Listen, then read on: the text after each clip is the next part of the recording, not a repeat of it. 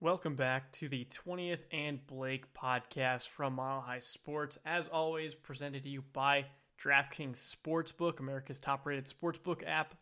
Uh, I know it's been a while, uh, about two weeks now, but uh, we are back, and now I'm going to uh, be ramping it up about two episodes a week you can expect moving forward. And boy, do we have plenty of content. Uh, well, we have a lot of spring training things to cover, uh, and I, I, will definitely continue uh, to talk about that. Um, and I'll talk about just kind of the general, uh, the general feel, positional battles, uh, rotational stuff. I'll, I'll, talk about that in the next episode, um, right before opening day. But before I do that, I uh, wanted to uh, just kind of give a little bit of a summary of how my perception of um, you know what what Rockies the the Rockies fan base feels like, at least on Twitter. Um, so Rockies Twitter uh, over the past couple weeks has run kind of a tournament um, just to uh, you know figure out who is the, the, the superior user of Rockies Twitter. Um, and one of the events that went down uh, during this tournament was it was sort of a trend on Rockies Twitter called "Roast the Rockies," right? So everyone participating in this uh, in this tournament uh, had a chance to roast the Rockies in their own capacity, and boy, it was an entertaining um, series of events. That uh, that's for certain. Uh, so I'm going to describe several of them. Definitely would recommend checking uh, some of them out. Um, and then I'm going to talk about uh, one specific roast that I think uh, highlights some more uh, some more deeper issues that, that I could talk about. Uh, but the the first roast of note, um, you know, is something that I've talked about for a while. Uh, Manny Randhawa, uh, he writes for MLB.com about the Rockies. Um, does a lot of work with Statcast. Manny's great, fantastic guy. Uh, I was there with him uh, during the Larry Walker induction. He was probably uh, the biggest advocate uh, for Larry Walker to be in the Hall of Fame. It, Larry Walker may not be in the Hall of Fame without Manny. Uh, so, you know, I, I appreciate Manny just in general for uh, you know, what he what he does and what he brings to Rockies coverage. so he uh, dropped an infographic for his his submission for the Rockies tournament, and most of the information covers Jeff Bridich's tenure as general manager from 2015 to the present. Um, the last two seasons, 2019 2020, uh, were the, the highest rank in franchise history um, in payroll. So the Rockies have spent more money relative to the rest of the league in payroll um, at 12th in each of their respective seasons. Uh, in addition to this, the total win loss record has been 418 wins to 453 losses, so a 480 win loss record. Uh, for an above average uh, payroll, that's definitely not something that's very encouraging. The free agent signings under this uh, this this regime, uh, about 227 million dollars in free agent signings between Gerardo Parra, Ian Desmond, Wade Davis, Bryan Shaw, Jake McGee, Daniel Murphy.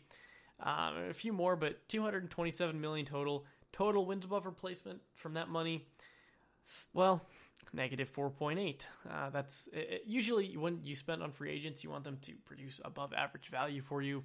Uh, that's not the case in in this tenure. Uh, during his entire tenure, uh, Jeff Bridich, the past five seasons, the Rockies have been uh, dead last in WRC plus at 88. Uh, they have produced 71.8 wins above replacement, and 91% of that between Arenado, Blackmon, and Story. Uh, that's that's a 65.3 wins above replacement. So, uh, you know, the, Bridich is not getting anything out of his non-stars. Um, Bridich was able to uh, you know, get rid of Tulowitzki, get mad at him, uh, piss him off, send him to Toronto. Um, Granted, Toronto didn't really receive too much value out of that trade because Tulowitzki was so hurt, but it's it's possible that he could have mm, received more value um, than he did. Uh, LeMahieu was gone and uh, in favor of signing Daniel Murphy, who is retired and not good. And Daniel, uh, DJ LeMahieu has put up uh, MVP caliber seasons the past few seasons. So uh, hindsight's twenty twenty, but that one looked dumb even in the moment. Nolan Arenado is gone, and Trevor Story is probably going to be gone soon. So uh, Manny Randhawa was definitely very comprehensive in this uh, infographic, and that was a uh, it was a bit painful to see, but it was it, it was also um, accurate and and excellently uh, performed by Manny Randhawa. So uh, thank you for that one. Uh, Sam Kissel on Twitter um, sort of went on a, a short little two minute roast. Um, mostly it was about the aesthetics of the Rockies, which which was kind of funny. Uh, and he talked about the mascot, and he he said uh, one of my favorite, uh, well, my favorite quote from this whole thing was he said, uh, "Dinger the dinosaur serves as a reminder that the last time the Rockies were good, people didn't exist yet, and perpetually we are at the mercy of our reptilian overlords, Dick and Charlie Montfort." Um, I, I was a, a, big fan of that one. That was that was definitely entertaining for me. Uh, definitely go check that one out on Twitter as well. Uh, Sabermetric Skeptic, well known well known face on Rocky's Twitter. Kevin writes over at uh, Purple Row, I believe. Um, uh, sort of did a, a, mock news report about the the uh, uh, kind of a, a fake unorthodox method that the Rockies signed Daniel Murphy to. Um, I'm going to talk about the irony of that one, but um, you know, in a couple roasts, but that one was it was funny. Uh, talking about how Daniel Murphy was a toothy in one of the, the, the tooth runs that the Rockies do at Coors Field. That's how he was signed. Uh, it, that one was was fairly entertaining, and uh, the irony of that one uh, also also hit a little bit after, um, well, one of the later roasts. Next, uh, take a hike on Twitter. Um, hike, I assume, is is uh, some sort of name. H E I C H E. Uh, it was this one was probably just the best in terms of quality. Uh, when a fake a fake call menu going through different parts of calling Coors Field, uh, roasting the analytics department, roasting the front office, ownership, um, etc. It was excellent listen, my personal favorite. Uh, so definitely listen to that one. Um, and then uh, last but not least, the roast from Nick Groke over at the Athletic. This one was unofficial, um, but I'm definitely taking taking it into consideration because it, uh, it, appeared at the same time as you know everything was being dropped, and it effectively roasted the Rockies. Um, basically, uh, as as much as anyone could, especially someone in in Groke's position as a journalist with a platform like the Athletic. Uh, but before I get into that specific roast, uh, I'm going to talk about our sponsor for this episode, and that's DraftKings Sportsbook. So, uh, March is about to end, uh, but March Madness has been going for a while. 68 teams started this tournament, and only the best have survived. Uh, I, am very excited to to watch the rest of this tournament. Um, you know, a lot of good-looking NBA prospects, especially especially interested in the Mobley brothers over at USC. Um, the Pac-12 was good. So um, this this Gonzaga uh, USC game is going to be very exciting. Um, number one two point offense in the nation, actually all time, against the number one two point defense in the nation and also all time. Uh, so that's that's going to be a very very fun matchup to watch. But DraftKings Sportsbook, America's top-rated sportsbook app, is putting new customers in the center of this action. If you bet one dollar on any tournament game and your team wins, you win one hundred dollars. It's that simple. Turning $1 into $100 is a 100 to 1 odd. Pick any college basketball team that's still in the hunt for your shot at winning $100. And all it takes is a $1 bet, and that team is winning their next game. Um, now, there's no better way to put your college basketball knowledge to the test than put your money where your mouth is with DraftKings Sportsbook. And don't worry if college basketball isn't for you. DraftKings Sportsbook offers daily odds on pro basketball, hockey, golf, and so much more. DraftKings is safe, reliable, and secure, so you can deposit and withdraw your money at your convenience. Well, um, I am not a betting expert, but I do watch a bit of college basketball. And Gonzaga, it, I made six brackets. Gonzaga was my pick to win in five of them. Uh, Gonzaga is uh, overwhelming this year. Corey Kispert is unbelievable. Jalen Suggs, fantastic. Drew Timme, and, and even uh, their ancillary uh, cast is, is fantastic. So I don't think they have won a game by less than 10 points this season. So um, I would be fairly picking, fairly confident in picking Gonzaga. Um, but, you know, that's up to you. But uh, download the top rated DraftKings Sportsbook app now and use promo code MHS when you sign up to turn $1 into $100 if the college basketball team over your choosing pulls off the win. That's code MHS to turn $1 into $100 for a limited time only at DraftKings Sportsbook. Must be 21 or older, Colorado only. New customers only. Restrictions apply. See DraftKings.com slash sportsbook for details. Gambling problem? Call 1-800-522-4700. So back to the article that Nick Groke wrote, um, calling out the Rockies for a lot of uh, a lot of organizational failure. Uh, so I think you know one of the first things that that Groke opened up with that really that really stuck out to me was how other executives treat uh, the Rockies, or or at least uh, think of of the Rockies. Uh, one rival executive, according to Groke, sort of said tongue in cheek uh, that he hopes Bridich keeps his job, uh, sort of suggesting that it's it's a benefit for the rest of the league if Bridich keeps his job and the Rockies uh, continue to plummet. Uh, one another rival executive said they're one of the weirdest front offices to deal with. We're never really close to being on the same page on any concept we talk about. My feeling is that they're very insular. Uh, so, I mean, this is not a very encouraging sign. And I, I think the story becomes more believable the more you look into it. Um, from an internal perspective, uh, the analytics department was asked to weigh in on the first baseman decision uh, when during the the summer that Ian Desmond was signed. And Ian Desmond, as we recall, was signed to a fairly large free agent contract. So Bridich asked the analytics department to rank Mark Trumbo, Mitch Moreland, Mike Napoli, Trevor Plouffe, and Chris Carter. And uh, apparently, the analytics staff, the department, put Ian Desmond near the bottom of that list uh, because he had never played first base before in his previous eight professional seasons. And I mean, it, his agent wasn't really looking for uh, a contract of value.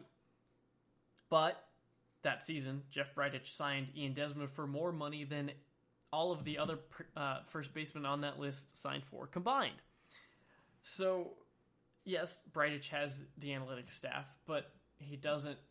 Uh, he doesn't use it, um, or or if he does, he completely ignores it. Um, but something. Uh, okay, I, I do take that back. He does use it. Um, the, the the ownership does use the uh, the analytics staff. Uh, well, first of all, now the analytics staff is only down to two people after four out of the six members uh, left. Um, but but here here's how they use it. Um, Nick Groke reported that the front office staffers are used like clubbies. They may work their normal jobs from 9 a.m. to 3 p.m., then assist in the clubhouse from 3 p.m. to 2 a.m. Uh, one former member of the organization said, I'd be holding a pile of dirty jerseys, and a coach would come up to me like, "Hey, can I get this data for this pitcher or something like that?" Uh, and I'd just be like, "Well, I can't really do that right now." You know, you hear stories like this, and it's it's very discouraging. You know, because you have you have an organization who has the ability to compete. They they've had talent in the organization, um, and then you hear how much of an organizational disaster they are from top to bottom, and it's just not encouraging. It's just uh, not not a very a very fun thing to watch happen. Um, but when the Rockies are good, it's fun. Coors Field is is a fantastic experience, especially when the Rockies are winning.